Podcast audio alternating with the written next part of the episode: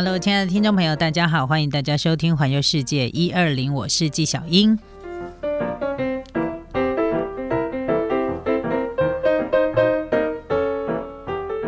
好的，呃，讲到了秋冬季节，其实现在虽然已经进入。春天了，可是呢，它依然还是非常非常的寒冷，好不好？它依然还是会冷哦。然后呢，呃，我也跟大家分享过，就是我很喜欢在冬天的时候，秋冬。季节或者是春天的时候出门旅游，那尤其是对于台湾是一个不会下雪的地方来说，我特别喜欢去赏雪。即便可能赏看到那个满天的银色的世界，但是呢，你可能移动的速度跟移动的幅幅员范围不会太大，我都乐此不疲，好不好？好，那呃，我最近看了一个一个影片，蛮有趣的。他就是那个有一个 YouTuber，他是北海道女婿，然后我就看了他在他们家铲雪的那个影片。那这个影片呢，我看了以后呢，他说哇，铲雪好累，然后全家人为了为了要让自己出门。可以顺利的出门，所以必须要把他们门前雪，人家说自扫门前雪，就是把门前的那个雪呢铲完，这样哈，累个半死这样。可是呢，我一边看一边觉得很有趣，因为我一直想说，如果我住在那边的话，我觉得每天出来这样铲雪呢，应该是还蛮蛮有趣的一件事情。不过可能会有很多的朋友或住过。这个偏寒地带的朋友会说：“你想太多了，你你真的想多了。”因为我也看过很多的那个。呃，就是那个调查哈，就是一些民调、一些调查报告，好，就是一些呃调调查的报道。他们就说，住在那个偏寒地带的人呐，每天铲雪这件事情是最痛苦、最想死的一件事情。所以呢，铲雪非常非常的累。那只是说，因为我们没有住在那边，我们没有办法感受到它，因为下大雪非常的不方便。他们大概下一个晚上的雪，就大概可以淹到他们家一。一楼的高度这样的雪哦，所以你早上出门，如果要出门以前没有把雪铲铲掉的话，你根本出不了门。那他们也会有一些社区的一些呃公，就是国家的那个铲雪车一定会出来铲雪，但是那个目的都只是让那个让大家在走的那个道路可以开车出去，但是你们家门前那个国家是不会帮你清的，好不好？所以我看的那个影片呢，一方面他们说哇铲雪铲雪超级累，但是对于这种我们。就一辈子都很少看到雪的人来说，会觉得哇，怎么会这样睡一个晚上起来，早上起来呢，就会一片的那个雾茫茫的白色的银色世界呢？那个感觉是我们没有办法感受的。所以我为什么很喜欢在冬天的时候去那种偏寒的国家，其实是因为这样的原因，因为想要去感受那种冰天雪地的感觉。不过呢，我会发现我这个三波形态呢，好像也没有办法撑太冷。我大概零下十三度、十五度，大概就是我的极限了。我就觉得冷到，就是如果再再冷一点，我真的会觉得。冷到心脏痛诶，那种感觉哈，就是你整个人好像快结冰了那样哈。好，那讲到了这个赏雪，我们就一定会要来介绍的是东北的赏雪行程，不管是中国的东北，或者是那个日本、韩国的东北方都一样。那我今天要跟大家来介绍日日本的东北旅行。其实，在冬天的时候呢，到东北去，也许你没有办法摘到。挂在树上的大苹果，但是呢，你可以有非常不一样的冬季恋歌的感觉，好不好？所以呢，来一趟日本的东北旅行，你会有这种没有恋爱的感觉，好吗？好，那当然，冬天玩什么呢？赏雪泡汤，这是最爽的一件事情。所以呢，到了冬天的时候呢，日本的东北方哈，他们的白雪的涵盖率非常非常的高。呃，今年哈特别的比较特别的是，因为今年的雪量特别特别的大。那不只是日本的东北方雪量，就是下雪呢，雪非常非常的多。那甚至于呢，在平常它不会积雪的地方，比如说在关西地区，基基本上在呃关西呀，它不太可能会有积雪的状况，会下雪，但是它不会积雪。那今年也都很提早的，就是雪都。比较大，然后积雪的状况呢，也比往年还要严重很多哈。因为往年是不太积雪，但今年都有，所以原本呢就是要幸运五昼斗贼才能够看得到的雪金阁啊、雪清水寺啊这些，那个大概今年都可以很轻易的可以看得到。以前真的是幸运呐，就是它有积雪几公分，然后可以看得到，这样就是稍纵即逝的那种雪景呢，在今年也都好像呃很长可以看得到。所以你就会知道说，平平常不积雪的地方，今年也比较常积雪。那那些常年会积雪的地方，他们下的雪量当然就是超乎我们的想象。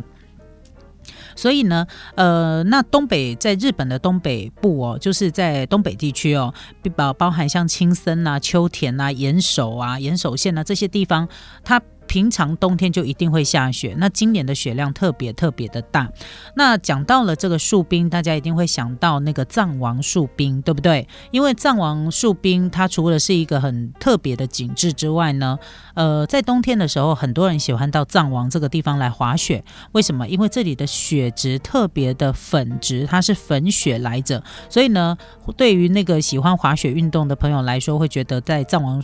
他们来到藏王这个地方呢，我是去看树冰啦，人家别人都是去滑雪，就直接到他的滑雪场。那其实树冰除了藏王树冰可以看之外呢，那么在这个八甲田山的树冰一样也可以看得到像藏王树冰这样的一个特殊的冬季景象。另外呢，你也可以在红前公园去看到呢，一边下雪，然后一边还有看到一些提早开的樱花哦，所以呢，这个都是很特别的一个景致。甚至于呢，如果你是喜欢那种滑雪运动的朋友来说呢，一边滑雪一边吃美食，再泡泡温泉，这个是在童话世界里面才会看得到的冬天的绝景，那真的就很适合日本的东北旅行了。那讲到了日本的东北旅行呢，纪晓英就一定要来介绍的是东北 JR 的周游券这一张券。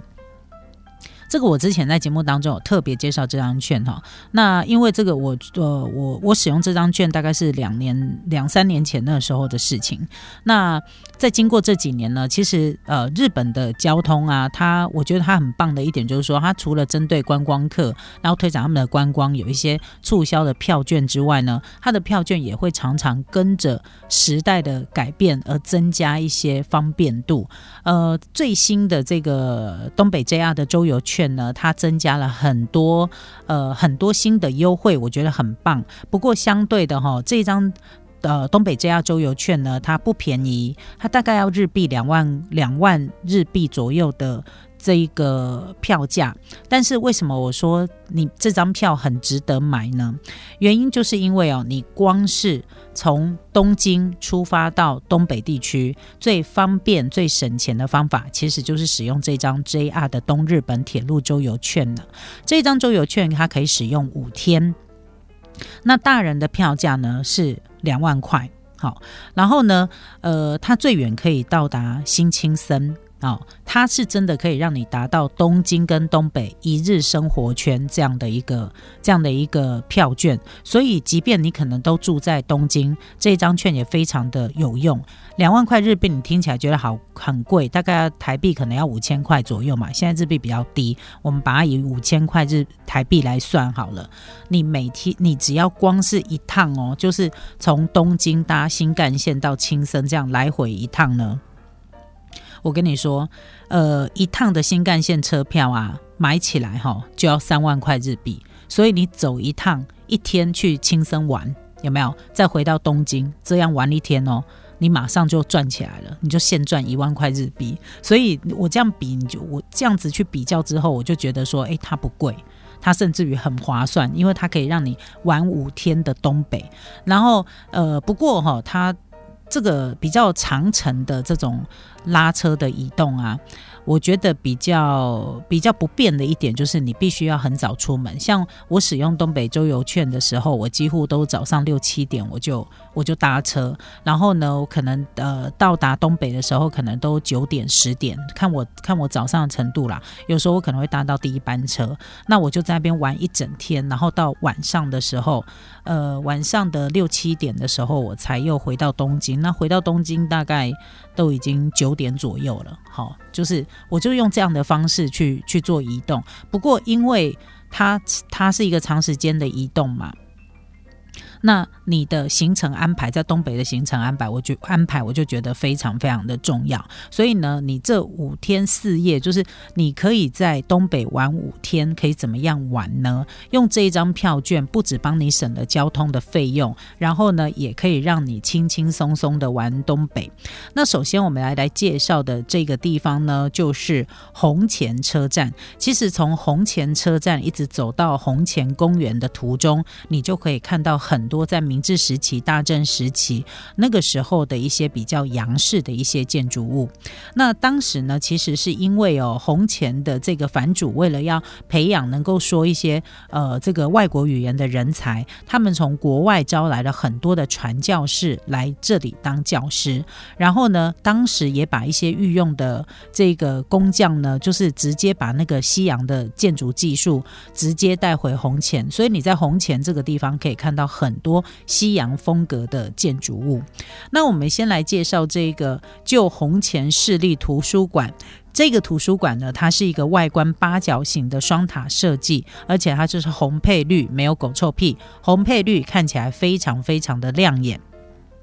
那这个旧红前市立图书馆呢，它的前身是一个呃，这个苹果酒厂，哈，那这个叫做红前红，就是红前红砖仓库美术馆，它可以有着红砖的外墙，非常的适合拍照，尤其是在冬天的时候。冬天的时候呢，你可以看到外面皑皑白雪，然后搭配的那个呃，很有诗情画意的那种。红砖墙，很多人都说到这个地方来，非常的适合完美照。那当然啦，如果你要来到这个红前旧红前市立图书馆这个地方呢，它的交通非常的方便，你只要搭乘巡回市内的百元巴士，又可以省时间，又可以省力，而且它的班次还非常多。另外呢，在红前公园前的这个星巴克，也是一个在古迹里面所开的一个咖啡馆。那么到了冬天的时候呢，大家如果到这个地方来玩，玩的时候，很多人就会冲进去星巴克里面，会冷嘛，所以呢，在边喝个热咖啡，看看外面呢这个呃银白色的世界，其实也是蛮爽的一件事情。所以呢，到达青森第一天，你就可以直接使用这张东北加州游券到青森的红前这个地方来玩。不过呢，我要跟大家提醒一点，就是说，呃，其实你要搭新干线从东京到。青森其实它不叫青森，它应该叫做新青森。它其实是在离青森市区，呃，还有一站的呃路程的一个新干线的车站。因为其实新干线呢，日本都一直不断的在做这个大众运输工具，就是大众交通系统的建设。那它跟我们的高铁一样嘛，我们有很多高铁站，它其实也都是在市郊，就是它可能呃离这个市区比较远一点。就是呃远个一站的距离，但是它会有比较绵密的一些大众运输系统，直接把你带到市区，所以基本上也不会太难。你不要以为你坐到新青森外面出去那个就是 外面出去那个就是去了，不是这样的哈。所以你如果要从新青森到红前，必须要搭它的那个再来线，就是它市内的那个电车或者是巴士可以抵达这样。那红前公园呢是。全日本非常知名的一个赏樱圣地，除了在公园内，还有它护城河的两边有这个樱花亮灯之外呢，在这个樱吹雪的时候，花瓣飘散在河上所形成的景色，呃，也被评为是一生当中必看一次的绝景。那红前公园在冬天的时候，他们会举办冬季樱花亮灯活动，那这一个粉红色的灯光呢，就投射在挂满积雪的樱花树枝上，看起来。很像粉嫩的樱花，所以呢，非常非常的漂亮。虽然是冬天，但是呢，却有春意盎然的感觉。好，那讲到了青森在地的乡土料理呢，我们就不得不提到了菊富士。那这个菊富士呢，它是在原本青森的乡土料理的基础上，加上了一些创作元素。比如说，青森人最喜欢吃的叫味增烤扇贝，在这里呢，它就有鱿鱼又加了海胆的一个原创料理，在别的地方呢是绝对吃不到的，所以是非常有趣的。一个乡土料理的体验，那也在另外一提，就是我到青，我上次到青森的时候，我才知道，其实青森的扇贝非常非常的有名。很多人的像我在台湾呢，我们如果看一些直播啊，然后或者是一些美式超市啊，他们就会卖一些北海道干贝，有没有？巴拉巴拉。那其实青森只要过一条过一站，它就是北海道了。所以呢，基本上青森的干贝。它跟北海道的干贝，我觉得是没有什么区别的。那我到青森去的时候呢，他们当地人也特别的跟我介绍说，他们青森的干贝干贝。比北海道还 好吃，这是他们讲的哦，亲生的人跟我说的哦。然后呢，我就在当地呢，我就真的也买了干贝回家，当然是干货啦。然后我就发现说，真的亲生干贝的品质超级好诶，因为呢，我把它带回家，就是带回来台湾之后啊，那个它那个干货有没有？它依然保持了它亮晶晶的那个那个品质，因为我都把它储存在冰箱里面嘛。然后呢，我都用那个。玻璃的保鲜盒，就是你一定要把它密封，然后呢，再来就是让它就是放在一个低温储藏的一个环境之下，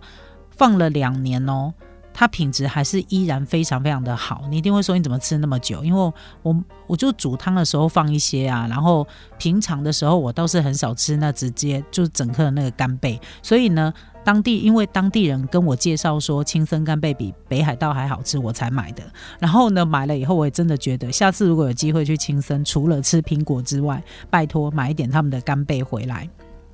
好，那如果想要在呃，亲身体验冬季运动呢？别忘了，他们有一个雪上运动公园青森，这里就有很多有趣的活动可以参加。如果你跟我一样是那个不擅长运动的人，你就可以呢开着那个雪上摩托车的香蕉船或者是橡皮艇，就坐那个像小朋友一样，你也可以体验雪上漂移的快感。那如果带小朋友去的话呢，当然相对的，你在这个比较安全的场域里面呢去玩雪也会比较安全一些。只要付一点点的入场费，就可以来这个地方呢玩个够本哈，就是那个。